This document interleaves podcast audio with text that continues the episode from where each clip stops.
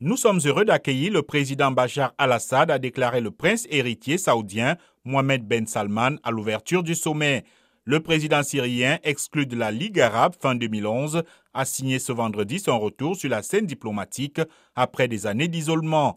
J'espère que ce sommet marquera le début d'une nouvelle phase dans l'action arabe commune en faveur de la solidarité, la paix dans la région, le développement et la prospérité au lieu de la guerre et les destructions, a déclaré le président syrien dans son discours devant ses pairs.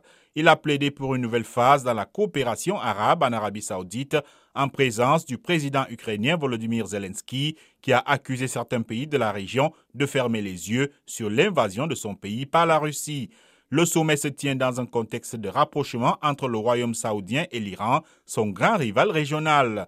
Le pays hôte déploie des efforts pour tenter de trouver une issue, au conflit au Yémen et au Soudan.